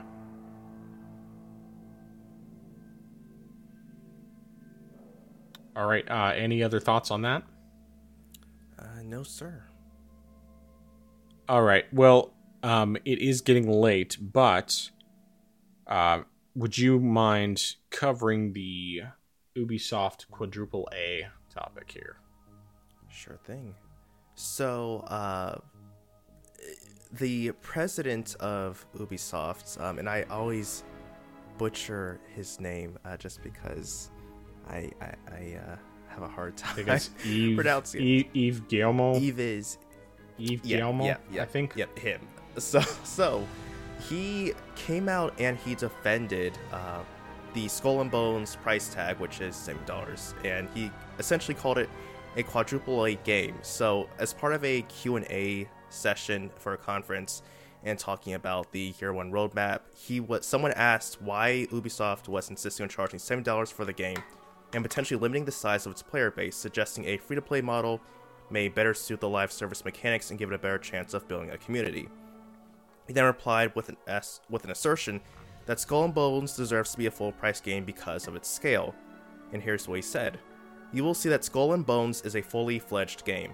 It's a very big game, and we feel that people will really see how vast and complete that game is. It's a really full triple dot dot dot quadruple A game that will deliver in the long run. So, um, I, I've got a couple things I that I want to say, but I will let you go ahead and uh, start off. All right. Well, okay. So, first of all, I'm to say that I think the reason he's calling it the quadruple A game above all else is because he wants to justify. I mean, obviously, he wants to justify the price, but he wants to justify the price because they've spent way more money on this game than they planned. Because this game was in development hell for years, and they're finally able to put it out. I mean, I think I think this game was announced like six years ago. Was was the first time it was announced?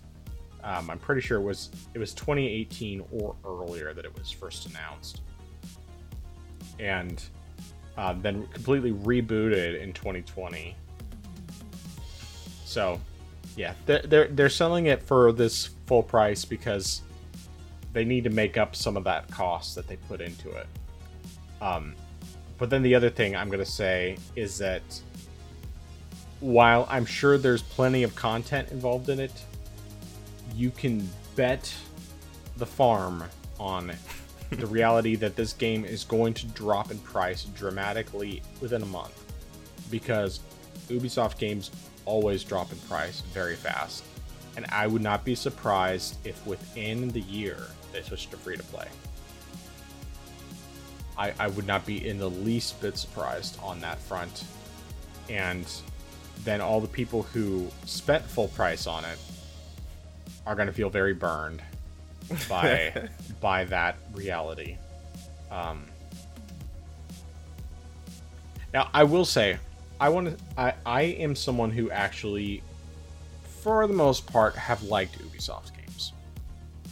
I, I do think that the Assassin's Creed games got way too bloated, starting with Odyssey. I mean, like it was it was starting to get a little bloated before that. Origins was like borderline on how bloated it was, but I still enjoyed Origins, and I felt like it It just reached like the max of what they could do without it being too much. But Odyssey was just too much. And then from everything I've heard, even people who loved Odyssey said that Valhalla was way too much. Which is why I'm just waiting for like it to drop really low in price and then I'll grab it. but um, in general, I've I've liked the Ubisoft formula. I, I I've I've enjoyed it quite a bit, but like Skull and Bones didn't interest me at all because I know that the whole idea behind this was that they were taking the ship combat from Assassin's Creed 4 Black Flag and turning it into a full game. The problem is what made Black Flag so great was not just the ship combat, though the ship combat was fantastic. It was the combination of everything. It was just the sheer uh, variety that they had, and they had a really good balance. They had a lot of content without being too much. I, I still feel that that is the best balanced of the open world games I've played. Um, I, I think where well at least of the assassin's creed open world games it's definitely the best balanced because it has a it has a lot of content but it's not too much. And like origins i felt like was at the very top of my limits. Black flag was like just perfect in terms of its balance of everything. Of course if they do the remake like has been rumored there are certainly things they could still improve about the game but as an overall package, I thought that it was the best one. Skull and Bones, though, the problem with it, at least in my opinion, is that it's just. It just doesn't interest me. Like. I, I, I feel like it's just not going to have that right kind of balance. Because the fact is, is that ship combat in every Assassin's Creed game I played after Black Flag, all of which came at, all of which were made after Black Flag, I didn't think was as good. You know, like I, I did it in Assassin's Creed Rogue and Origins and Odyssey. Um, I can't remember if there was another one I did it in. It was definitely it was at least in those three, and all three of them I didn't feel like it was as good. I mean, Rogue was probably the closest in terms of being good, but even then, maybe just because of the environment, I just didn't think it was as good as it was in Black Flag. And Skull and Bones to me just like I think this game's gonna flop pretty hard. Not that it's not gonna sell decently, it'll probably sell a couple million copies. I think is is reasonable to assume, but I think that considering how much money they've had to put into this game, I don't think it's to meet their projections by any stretch, and they're going to have to first drop the price, but then go free to play within a year. Anyway, your thoughts? Yeah, that, that's definitely pretty good, and especially hearing your thoughts on the combat, since you pr- uh, have played a lot of uh, naval combat in the Assassin's Creed games. I've only played Black Flag, so I can't really compare my experience with um, the later games. But I think I don't think you get to justify, or you can't. I don't think you get to claim that your game is a certain tier of game. Like I don't think you get to arbitrarily just declare that your game is a quadruple A title. Um, if anything, it, it's really just saying like you mentioned this already. The fact that you really just spent more than you should have on this game. Uh, granted, I don't know all the details as far as the development of this game, but I guess it partially goes back to what I was saying before that these companies really just spend way more than they probably should or, or need to. Um, like, I don't know what the initial budget for the game was, but how did it get this far out of control? To the fact that you have to call it a, tri- a quadruple title is very concerning. Um, the fact that like how much money did you even spend or like what even happened? Um it, it, it definitely is a problem there. Um it, but even still even with that money being spent i don't really still to me that still doesn't justify the game being um $70 now and also for another thing i also thought about when i heard this statement was the fact that if you're calling this game a quadruple A title, I expect there to be quadruple A performance. Like I expect there, yes, games are large enough that there will be stuff that bugs that get in. There might be some glitches, there might be some problems here and there. I understand that.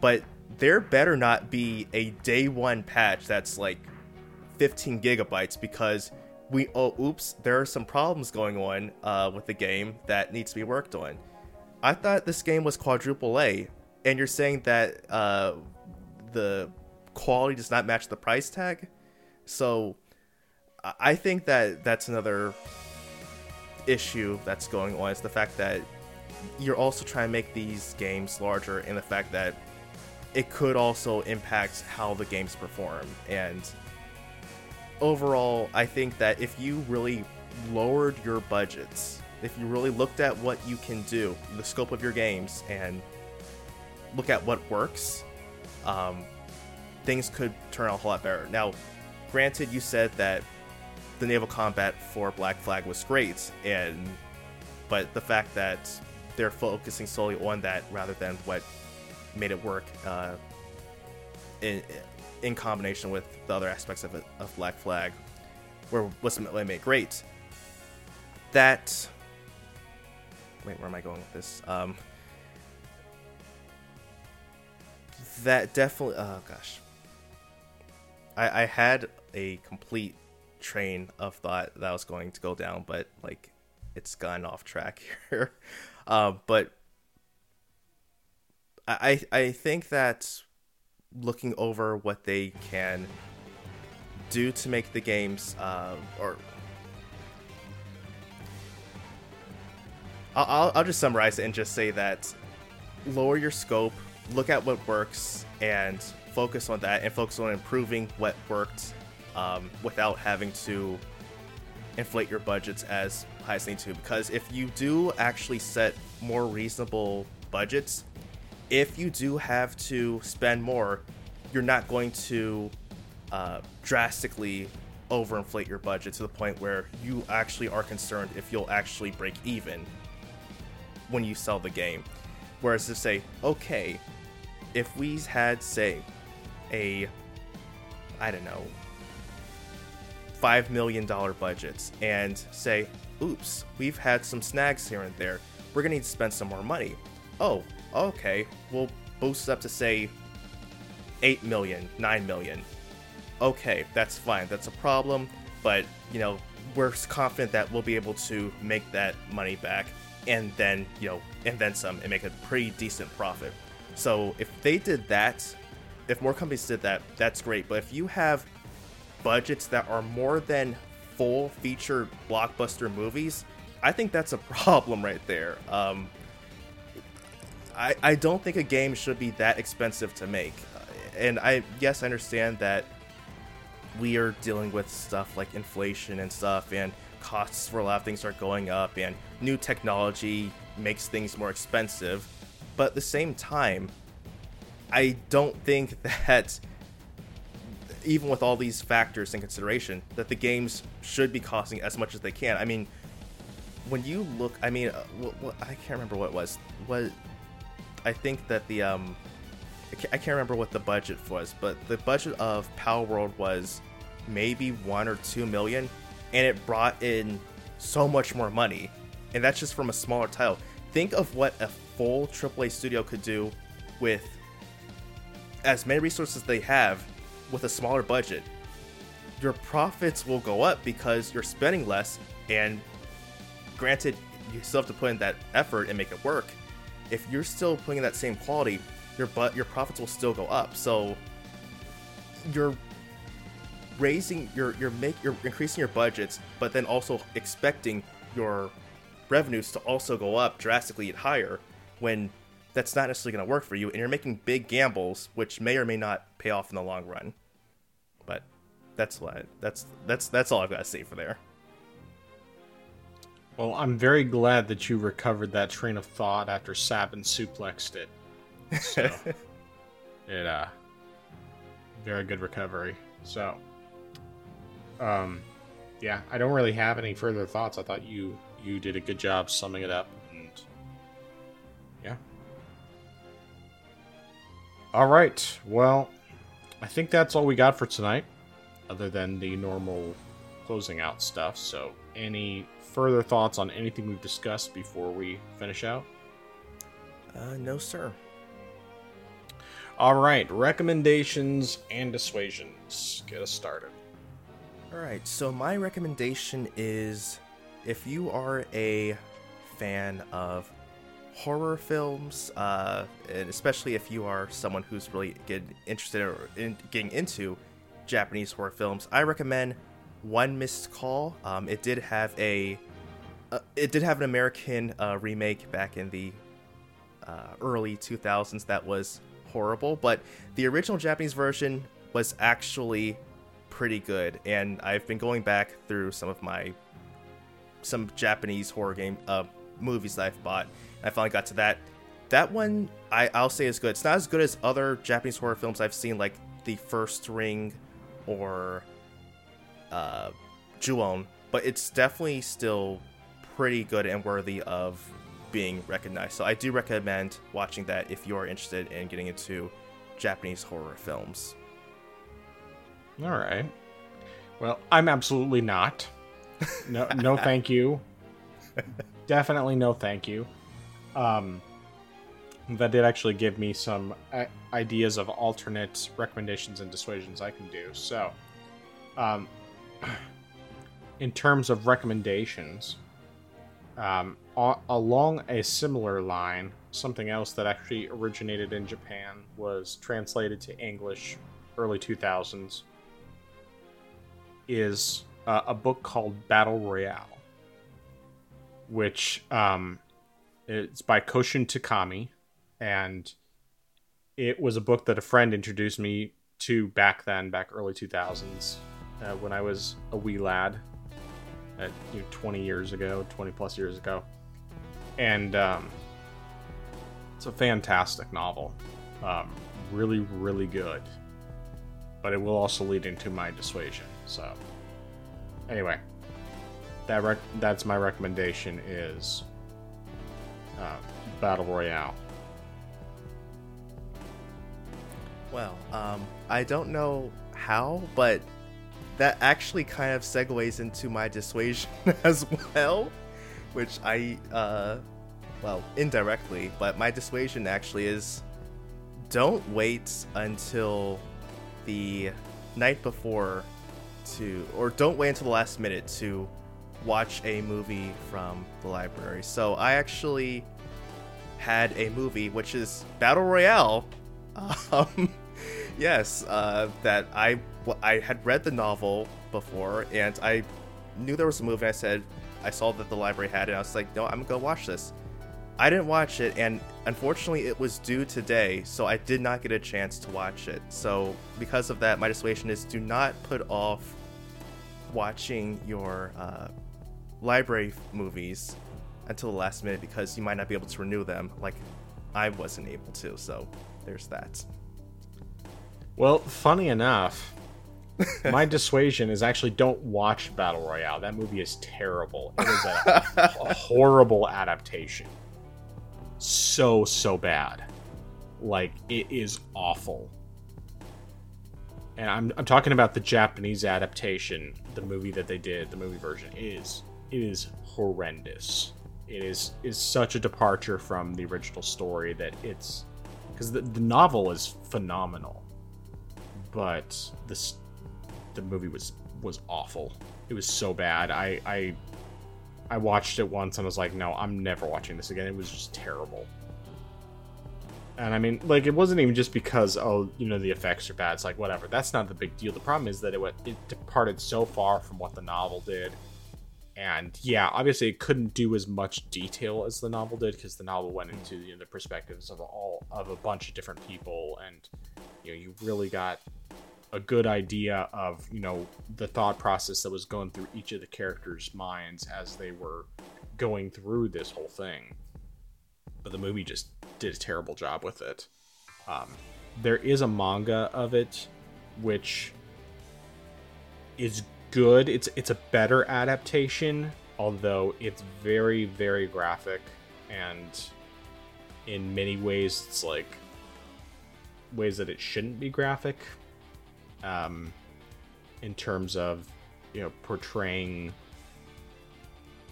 well essentially young teenagers in in ways that you shouldn't be looking at young teenagers i mean yes these are cartoons but still it's like eh. so i would i wouldn't recommend the graphic novels for that reason even though they it is a better adaptation in terms of faithfulness to the original story but the original story is still better it's it's still the best and the movie's awful so you dodged a bullet. Now, if you ever if you ever do decide to watch it, you can tell me if you agree with me because I would be curious to hear your opinion. But I'm telling you, it's bad. It's just, which is unfortunate because because the book is so good. It's super super good. And yeah. Anyway. All right. Well, that's it. That's what I got. You got anything else before we close? No, sir. All right. Well, where can people find you? Uh, they can find me on my channel. I am Xeracon. That is I A M X E R A C O N. So youtube.com forward slash at I am Xeracon. I was supposed to have a video last weekend. Circumstances delayed me, uh, but I did actually record everything I needed to, so I just need to edit it and upload it. So it should definitely be up by the time this video is uploaded, which will be Friday. Um, so maybe it'll be the day before, maybe it'll be the same day. Who can say? We'll just gotta wait and see. But yeah, that's that's all I've got. All right. Well, you can find me at YouTube um, at the Frozen Gamer 87. Um, I just put out a comparison uh, for what was the last one? Was it Final Fantasy twelve? Final Zodiac Fantasy twelve. Edge. And um, so that that one is up, and uh, the next one that's going up next Monday is Dark Souls Remastered. I decided to do a couple different things with that, just in how I recorded it, and I think the the result is good. Plus, also I was able to fix the the issue with the timers, so um, it's basically accurate now, although it's off by like 0.03 seconds, which is annoying. So it's whatever. But anyway, it's still uh, it, it's still a good comparison. It's it's a good one to check out. Um, also, I have my cooking channel, not authentic but delicious, at NABD Cooking. Um, I just put out video for my first pizza recipe, which is for a garlic chicken bacon pizza. Um, and uh, next week it sh- the one that should be going up is a spaghetti sauce recipe which is actually it's spaghetti sauce three ways. Um, starts with just a basic a, a really basic tomato sauce. Um, i mean it has more than just tomatoes in it but it's fairly basic and then one that has just veggies. So it's you know tomato sauce plus um, all the ingredients of the first one but adding uh, mushrooms and, and olives to it, black olives, and then a meat sauce. So it has the mushrooms, the olives, veggies there in the basic sauce, and then also both ground beef and Italian sausage. And um, yeah, so that's the next one I'm putting up. It's mostly edited. I just need to uh, film an outro and then add in like the title card within the video. So I need to do more editing. I don't. I haven't had much much chance to get around to doing those, but I need to to get some of those ready so that I have one up for every week. But probably apart from finishing up that one this weekend, I won't have much chance to uh, get things done right away. So there'll probably be some of them coming hot off the press, but at least they're recorded. They're already recorded. It's just putting them together. But yeah, that is all I got. So, or I'm sorry, backing up. I am the Frozen Gamer 87. That is I am Xeracon. And until next time, never forget that 25 years ago, Lavos destroyed the world as we knew it. Orange Box Podcast, out.